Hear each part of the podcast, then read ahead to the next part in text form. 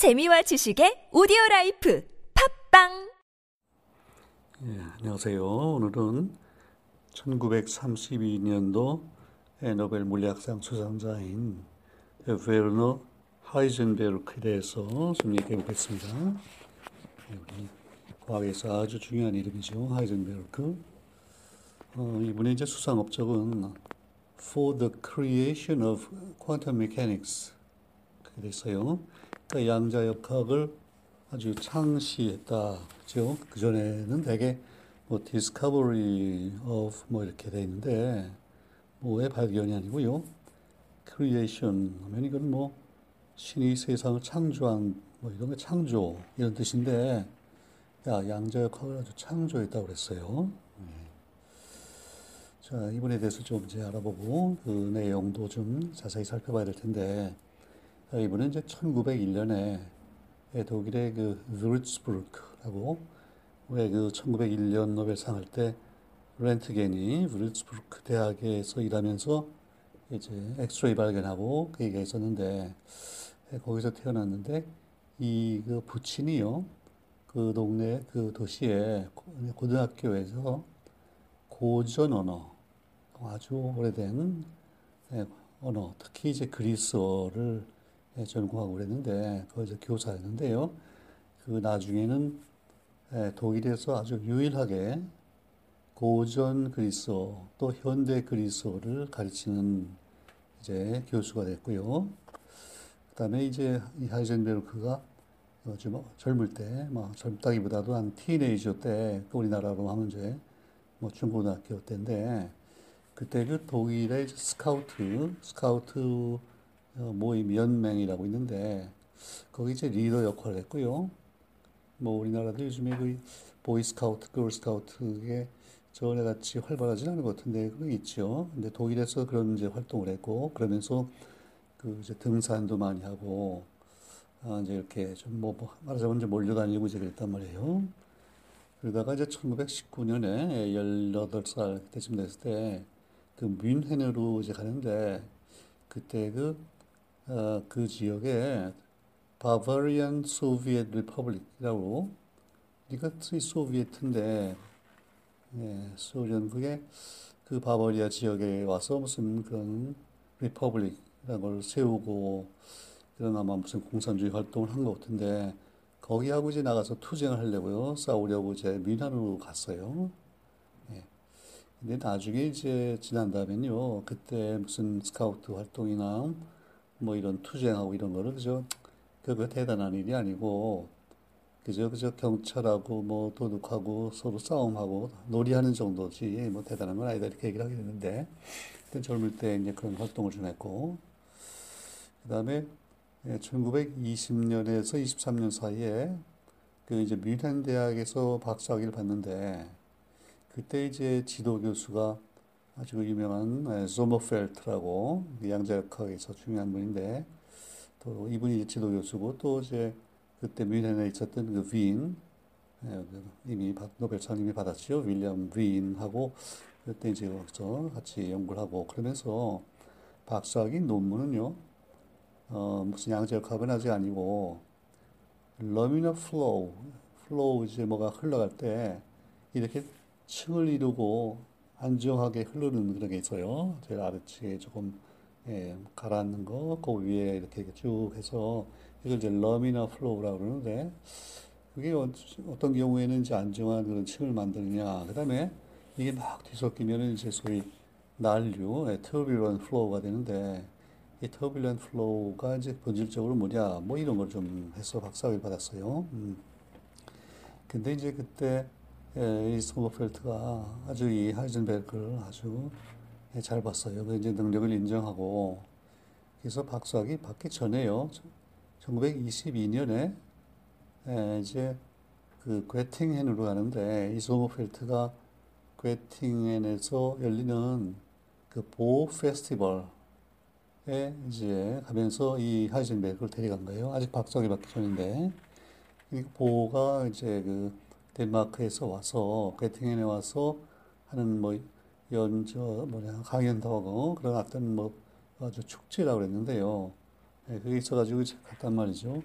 그래서 그때 하이젠베르크가 보를 만나고 좀 얘기를 해보고 그 이후에 상당히 이제 영향을 받고 보호도 또 이제 하이젠베르크가 아주 뛰어나니까 이제 그때 잘 봤는데 그래서 그 괴팅엔에 이제 간 바람에 괴팅엔에 좀 남아서 거기서 또 이렇게 연구를 좀 하는데 그때 이제 만났던 분 중에 그 막스 보른이라고 예, 또 뒤에 가서 이제 노벨상 받는 그이 하이젠베르크나 뭐 이런 분들의 아주 그 지도자격인 이제 보른이 있었고 그다음에 또 우리 전에 한번 봤죠? 제임스 프랑크가 있었고 그다음에 이제 수학자 중에 또 아주 유명한 그 힐버트라고 있는데 예, 그분도 그때 거기 있었고 그래서 이제 베팅인에서 예, 이제 여러분들 만나면서 거기서 또 지도를 받고 이제 그랬대요. 음.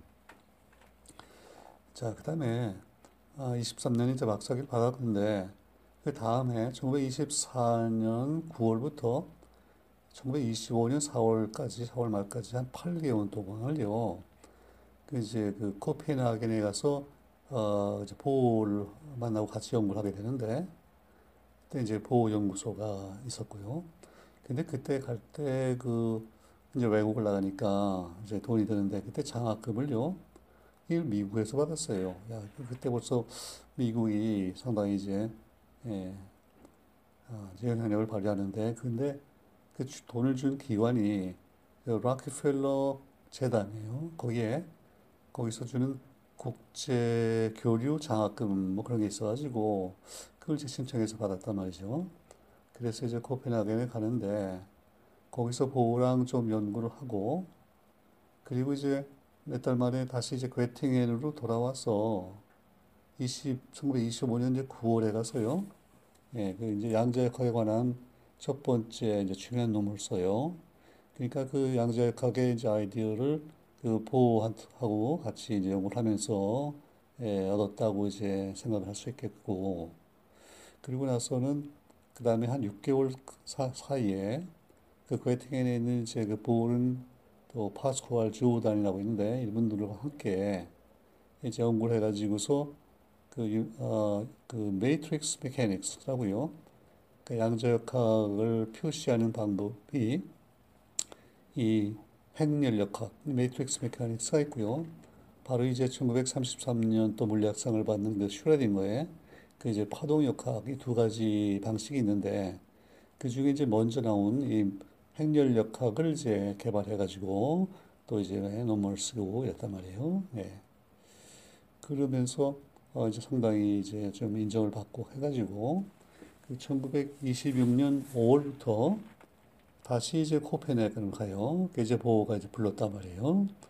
그래서 보호의 그 조수 역할을 하면서 거기에 또 코펜하겐 대학에서 이제 University Lecturer, 그러니까 대학 그 강사, 강의 자격 가진 어 그런 이제 강의도 하고 예, 그러면서 어, 그때 코펜하겐에 있으면서 보호와 함께 있을 때 그 이 불확정성 원리 이제 하이젠베르크 하면 가장 유명한 게 뭐 그 행렬 역학보다도 오히려 이제 불확정성 원리인데 그 불확정성 원리라는 개념을 처음으로 1927년에 그 코펜하겐에 스테이지 발전을 시켰고요. 예. 그리고 72년 2월 초에 2월 23일에 72년 2월 말경에 이제 이 불확정성 원리가 처음으로 어디에 이제 기록이 나오나 하면요. 아직 그 논문을 제출하기 전에 예, 그 워- 월프 파울리라고 있죠. 파울리 배타 원리 하는 배타 원 중요한 또 물리학자가 있는데 그 이분은 이제 그 호- 오스트리아에 있었고 이분에게 이제 편지를 보내면서 그 편지에다가 자기의 그 원리를 이제 설명을 했대요. 그게 1927년에 이제 불확정성 원리가 시작된 그 이제 경우인데 우리가 지금 불확정성 원리라고 할 때는 영어로 번역할 때 이제 uncertainty principle이라고 그러죠.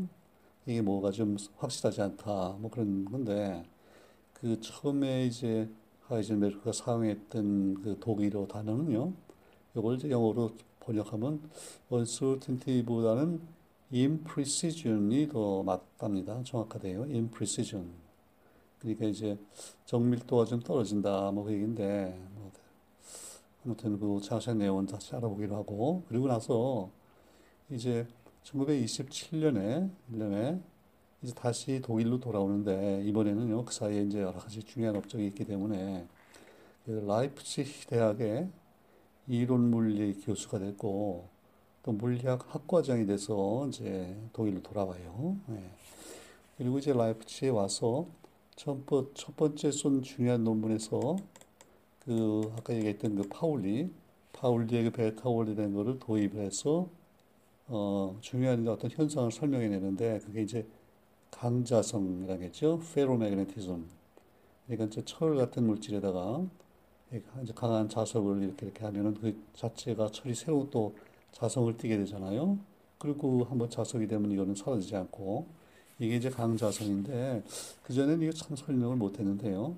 이게 이제 그 스핀이라는 개념이 나오고 베타 원리 이게 이제 도입이 되면서 이거를 지금 하- 하이젠베르크가 처음 설명한 거예요.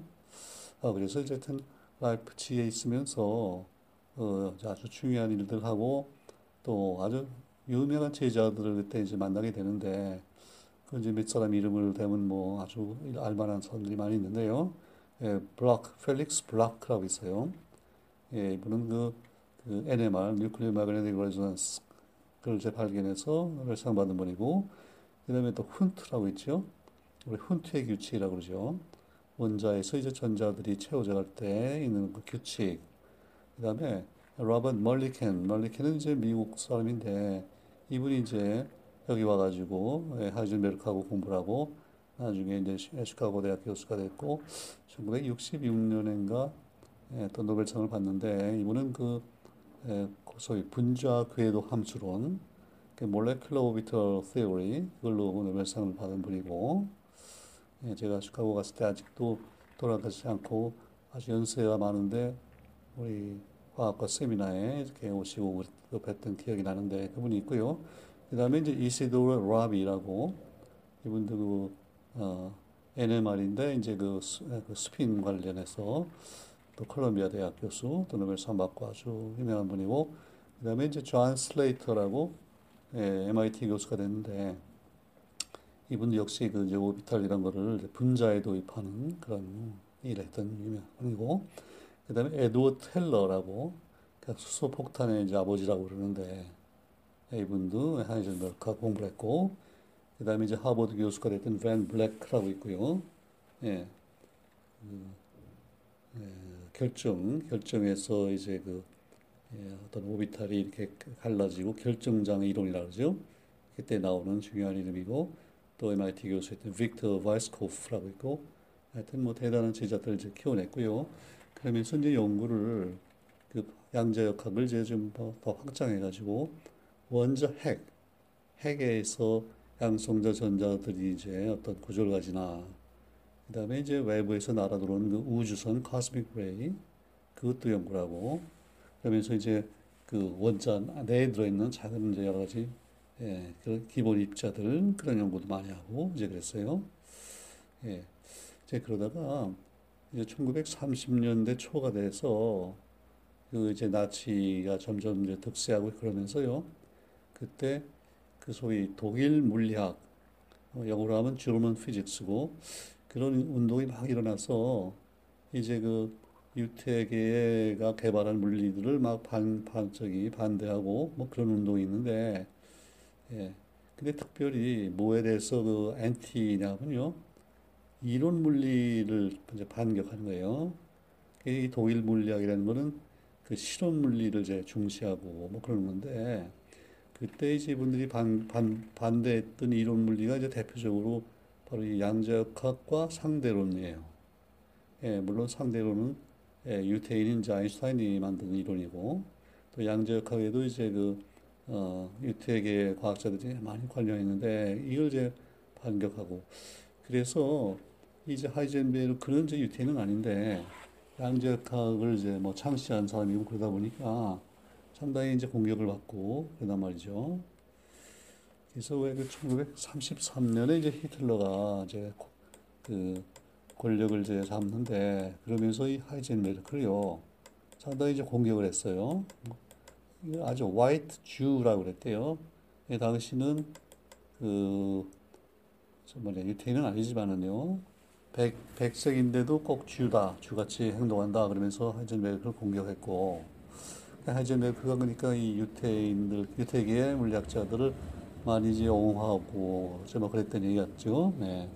자, 그래서, 그러다가, 에, 이제 여기저기 강연도 하고 하면서 미국에 1939년에 가서 어, 미국을 다니면서 이제 강연도 하고 그랬는데, 예, 나중엔 미국서요. 이제 이 하이젠베르크가 막 히틀러나 그때 그뭐 히틀러를 막, 예, 이제 저 골, 곤란한 지경에 처하고 그러니까, 이 미국으로 이제 망명하라고 저 제의를 했어요. 미국서 받아주겠다고. 그랬는데 이제 결국은 이제 가지 않기로 했고, 예, 그러다가 나중에 그 2차 대전 이제 말기쯤 돼서 막 그 미국서도 이제 핵폭탄을 개발하고 그러는데 이때 이 하이젠베르크가 독일의 핵폭탄 개발 그 연구에 이제 관여한 걸로 지금 알려져 있죠. 사실 그 우라늄이 이렇게 이제 핵 분열해서 폭탄으로 사용될 가능성이 있다는 게 이제 알려진 게 사실 독일이잖아요. 그래서 한, 한이 이제 그걸 발견하고 그랬는데, 그러니까, 어, 사실 독일서 먼저 빨리 핵폭탄을 개발할 수 있는 그런 이제 위치에 있었죠. 그래서 했고, 다행히도, 예, 미국에서는 그런 정보를 이제 빨리 어떻게 입수해서, 사실 그때 그 보호가, 보호가, 예, 이런 거를 이제, 예, 그 미국으로 건너가는 그 과학자들 통해서, 예, 미국의 그 대통령에게 이제 전달하고 아인슈타인이 이제 편지를 쓰고 막 그래가지고서 미국이 더 재빨리 핵폭탄을 이제 개발하고 이체 대전이 끝나게 했는데 그 사실 하이젠베르크도 독일 쪽에서 이제 이런 일을 하게 되고 그래서 예, 뭐참 한발의 차이로 뭐 오히려 독일이 더 예, 우세해질 수도 있었을 것 같은데 근데 뭐 나중에는 사실 아무래도 도, 미국이 훨씬 앞섰다는 게 이제 밝혀지긴 했는데 아무튼 그랬고요. 자, 그 다음에 이제 2차 대전이 끝난 다음에 한동안 그래서 이제 아주 난처한 입장에 처했겠죠. 음, 그래서 이렇게 이제 체포가 돼서 영국에도 뭐 가서 하고 하다가 결국은 예, 1958년까지 그러니까 45년에 끝나 전쟁이 끝나고 58년까지 상당히 한 10여 년 동안을요. 그 독일에서 아주 최고의 연구소가 그 예, 카이즈 윌헬름 인스티튜트고 나중에 이제 그 막스 플랑크 연구소가 됐는데 거기에서 그 물리학 부분 Max Planck Institute for Physics 예, 거기에 이제 소장을 상당히 오래 해요. 그러니까 하여튼 그 독일의 물리학계에 아주 뭐 거두가 된 거죠. 그리고 이제 1976년에 그 Munich에서 뮤니, 뮌헨에서 이제 사망을 하는데 예, 그러니까 상당히 이제 오래 살면서 참 예, 영향도 많이 미치고 이제 그랬는데요. 어, 그 핵연력학은 사실 그 다음에 이제 슈레딩거의 파동역학이 나오면서 실제로는 요즘에는 이제 많이 쓰이질 않는데 그래서 그보다는요 차라리 이 저 불확정성 원리 예, 그걸 조금 좀 조금 더 설명을 드릴까 그래요. 그게 참 이해하기도 힘들고 어, 이게 어디서 나왔나 좀 궁금하고 이제 그런데 우리 그 과학에서 아주 중요한 거는 대부분 어떤 법칙이라는 게 많이 있어요. 뉴턴의 뭐 운동 법칙도 있고 뭐 연력학 1, 2, 3 법칙도 있고 많은데 뭐라고 원리라는 게 붙은 게 이제 몇 가지 있지요. 예. 그 화학에서는 뭐 아보가드로의 원리 그런 게 있고 이제 이, 이 양자역학에 가면은 지금 예, 하이젠베르크의 불확정성 원리, 또 베, 파울리의 베타 원리 이런 거는 뭐 여러 가지 뭐 관측 사실을 모아가지고서 아, 이런 거 같다, 뭐 법칙이다 이게 아니고요. 아주 자연의 아주 기본 원리라는 뜻이거든요. 예. 그러면 이 불확정성 원리가 뭐고 왜 그런 기본적인 원리가 어? 들어있나 이제 그 얘기를 좀 할 텐데 우리 불확정성 원리는 이제 문자 그대로요. 확정되지 않았다 그런 거예요. 그래서 이걸 제일 쉽게 우리 예, 설명할 때 이제 많이 쓰는 게 우리 원자 내에서 전자가 어디에 있다, 어느 위치에 있다, 그 위치를 우리가 확실하게 얘기할 수 없다. 이제 그런 얘기를 많이 해요. 왜냐하면 처음에 그 원자 내에서 전자의 운동을 이제 서술할 때, 그, 예, 뭐, 보호, 보호의 모델 있잖아요. 예. 그러면 이제 어떤 궤도가 있다 그러고, 궤도가 있으면은 우리 그뭐 예컨대 태양계를 생각하면 태양계에서 지구의 궤도가 있다 그러면 어느 시점에 지구가 어디 있으면은 다음 순간에 어디 있고 어디 있고 한 달 후에는 1년 후에는 어디 있고 이게 다 계산이 된단 말이에요. 예. 그래서 이제 앞으로 어떻게 될지가 마치 딱 그 예정이 되어 있는 것 같은 그러면 이제 확정이 되어 있다는 얘긴데 근데 이제 원자에 들어가면은 그게 안 된다는 얘기거든요. 어. 그래서 이제 왜 안 되느냐 얘기할 때 그 전자가 어디 있는지를 알려면요. 결국 이걸 봐야 되는데 보기 위해서는 이제 빛을 쪼인단 말이에요. 예. 근데 이제 원자가 자꾸 하다 보면 그걸 보기 위해서는 빛의 파장이 짧아야 되겠죠. 원자의 크기 정도로 짧아야 되는데 그 파장이 짧다는 얘기는 진동수가 높다는 얘기고 이제 에너지가 높다는 얘기란 말이에요. 그래서 높은 에너지 가진 빛으로 전자를 쪼이면 이게 그 전자가 예, 금방 어디로 옮겨간다는 거예요. 그 자리에 있을 수가 없잖아요. 예, 아주 큰 높은 에너지로 때리니까.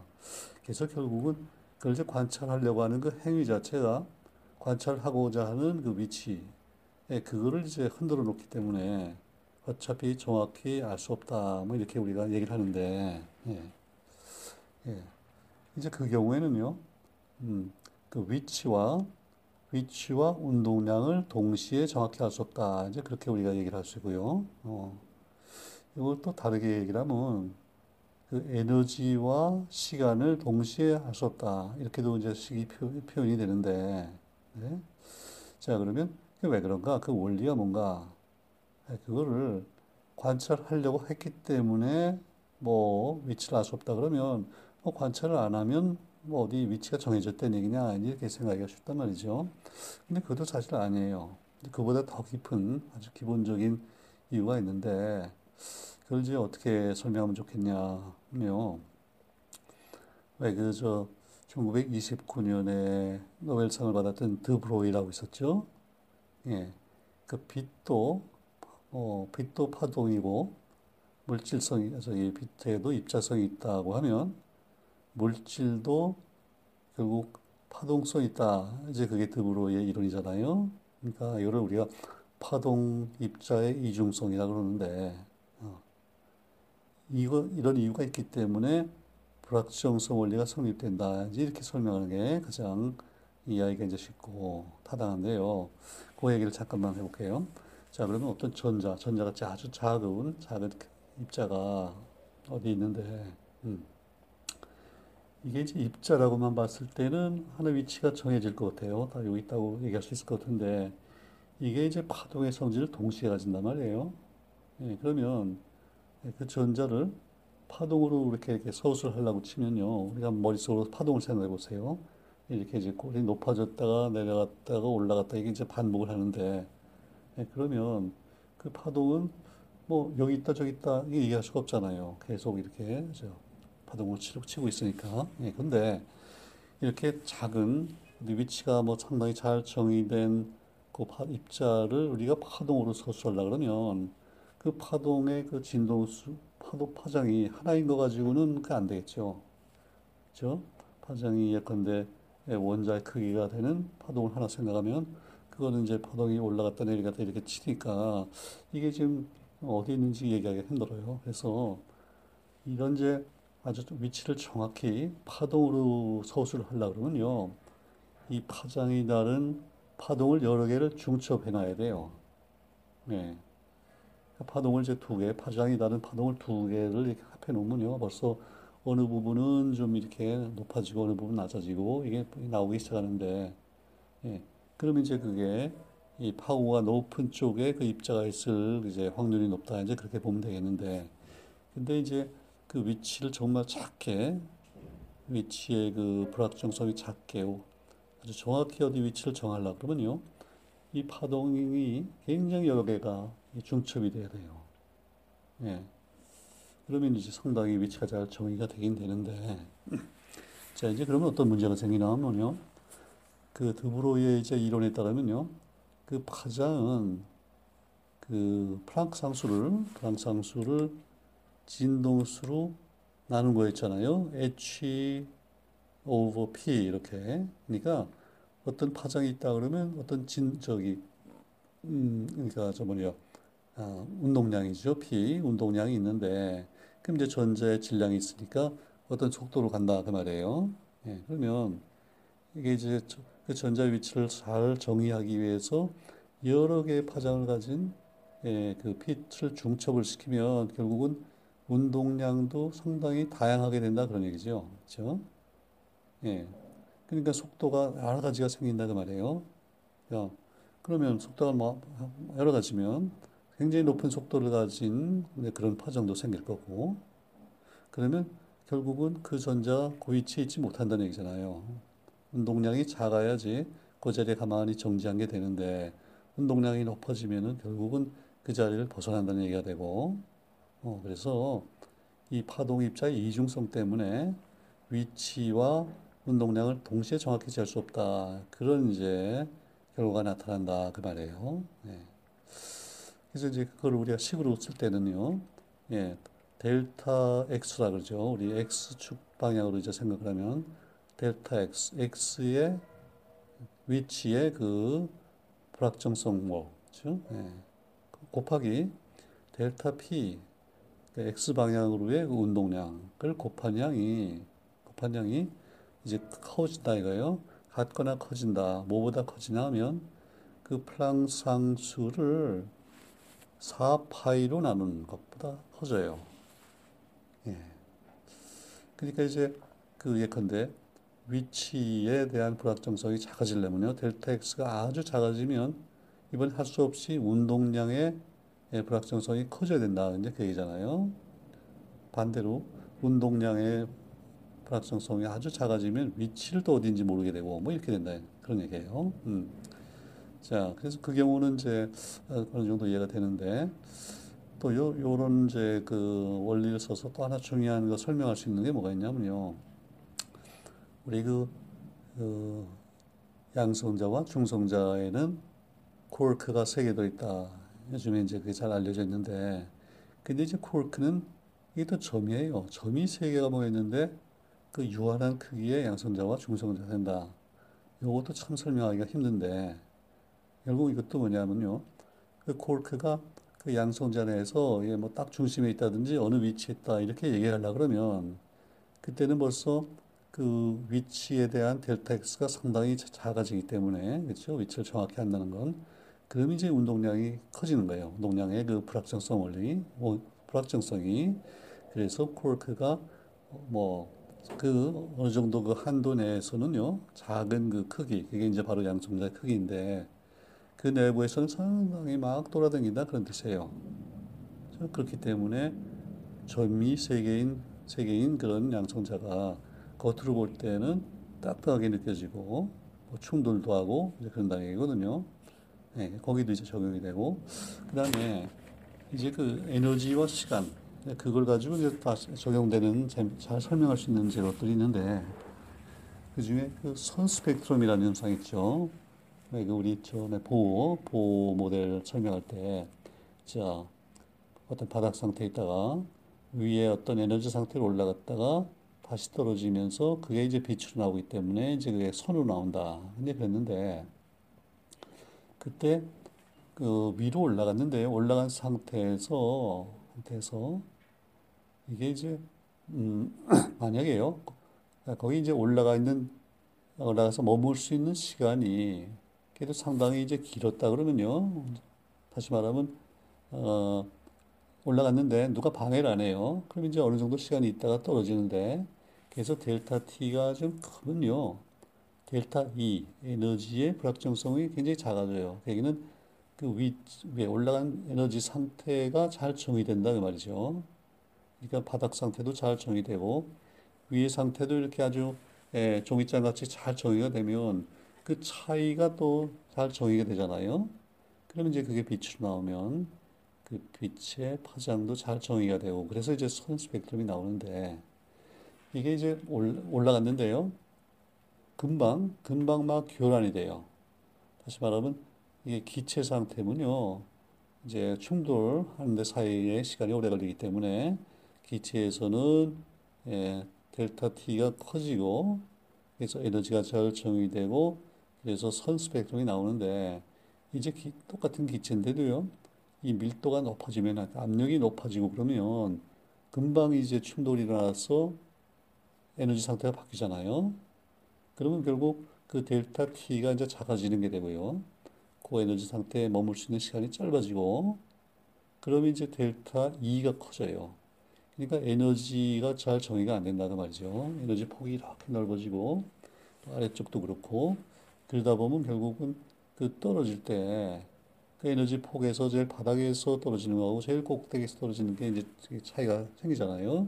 그래서 그 라인이 선 스펙트럼의 선이 점점 이렇게 폭이 넓어지고 나중에 이제 막 액체가 되고 그러면은 뭐 이제 막 겹쳐버리고 이렇게 되는데 그래서 하여튼 선 스펙트럼이라는 현상에도 이 불확정성 원리가 적용이 된다 그 얘기를 하고요. 그 다음에 또 하나 마지막으로 아주 중요한 경우가 그 우리 그 나중에 이제 1978년에 가서 배경 목사 발견으로 예, 노벨상 받은 펜지어스 윌슨 뭐 이런 얘기를 해야 될 텐데 예, 그리고 그보다도 2006년에 이 배경 목사가 이 우주의 부위별로 조금씩 미세한 차이가 난다. 이제 그거 소위 배등 배경 목사의 비등방성 얘기할 때뭐 얘기하려면 아직도 이제 참 멀었는데요. 그때 그런 차이가 왜 나오냐? 아주 초기 우주에서요. 예, 그래서 빅뱅 우주에서 그 부분 부분에 약간의 에너지 차이가 있어야만 이게 이제 확대가 돼서 별관화가 되고 현재 우주의 구조가 생긴다. 이제 그런 얘기가 나올 텐데 그 왜 그러냐? 왜 차이가 생기냐? 그때 이제 불확정성이 이제 도입이 되는데 자 빅뱅 우주에서 약간의 미세한 에너지 차이가 생긴 거는 굉장히 초기일 거거든요. 예, 뭐 빅뱅의 순간에 이제 에너지가 생겼다고 봐야 되기 때문에 그러면 시간이 아주 짧아지면요. 에너지 자체의 이제 그 불확정성이 커지잖아요. 그렇죠? 그러니까 초기 우주에서 V 우주의 이 부분 저 부분 별로 에너지가 완전히 균일할 수는 없다는 거예요. 완전히 균일하다는 거는 에너지의 델타 T가 아주 작아져서 거의 0이 됐다 그러면 이번엔 델타 아, 에너지가 델타 E가 아주 작아지면요. 델타 T가 커질 수밖에 없잖아요. 이제 불확정성 원리에 의해서. 그러면 시간의 이제 그 오차가 불확정성이 크다는 얘기인데, 근데 우리는 굉장히 초기에 그 우주의 나이가 10의 마이너스 뭐, 뭐 몇십 승초, 그때에 지금 얘기를 하는 거기 때문에 시간의 불확정성은 지금 굉장히 작은 거예요, 지금. 그렇다면 에너지의 불확정성이 들어갈 수밖에 없고, 우주 전체적으로 에너지가 완전히 균일하다 그런 얘기를 할 수가 없게 된다 이제 그런 얘기잖아요. 자 그래서 이 지금 이 네 가지 경우를 살펴봐도 이 아주 굉장히 중요한 네 가지 경우에 예, 지금 불확정성 원리가 도입돼야만 이게 이제 설명이 되는 그걸 보면 이 원리가 정말 예, 우주적으로 적용되는 굉장히 기본적인 원리다. 이제 그걸 알 수 있죠. 예. 그래서 이제 불확정성 원리를 주로 이제 설명하면서 우리 하이젠베르크를 좀 알아봤는데, 예, 이분이 아무튼 독일 사람이에요. 그래서 독일이 또 하나가 추가가 됐네요. 그래서 독일이 29, 영국이 16, 프랑스가 14.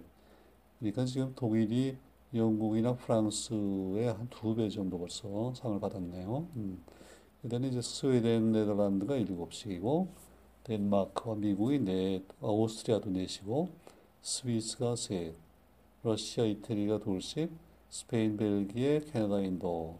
그러니까 이저 아래 아래 동네는 아직 계속 그대로가 유지가 돼 있고 지금 뭐 독일 혼자서 막 저 질주하고 있는 그런 상황이에요.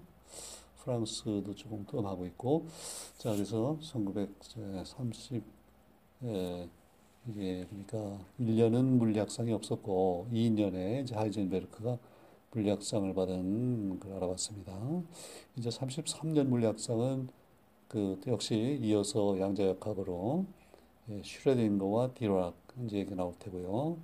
그다음에 다음번에는 이제 32년도 그 화학상을 알아봐야 되겠죠. 음.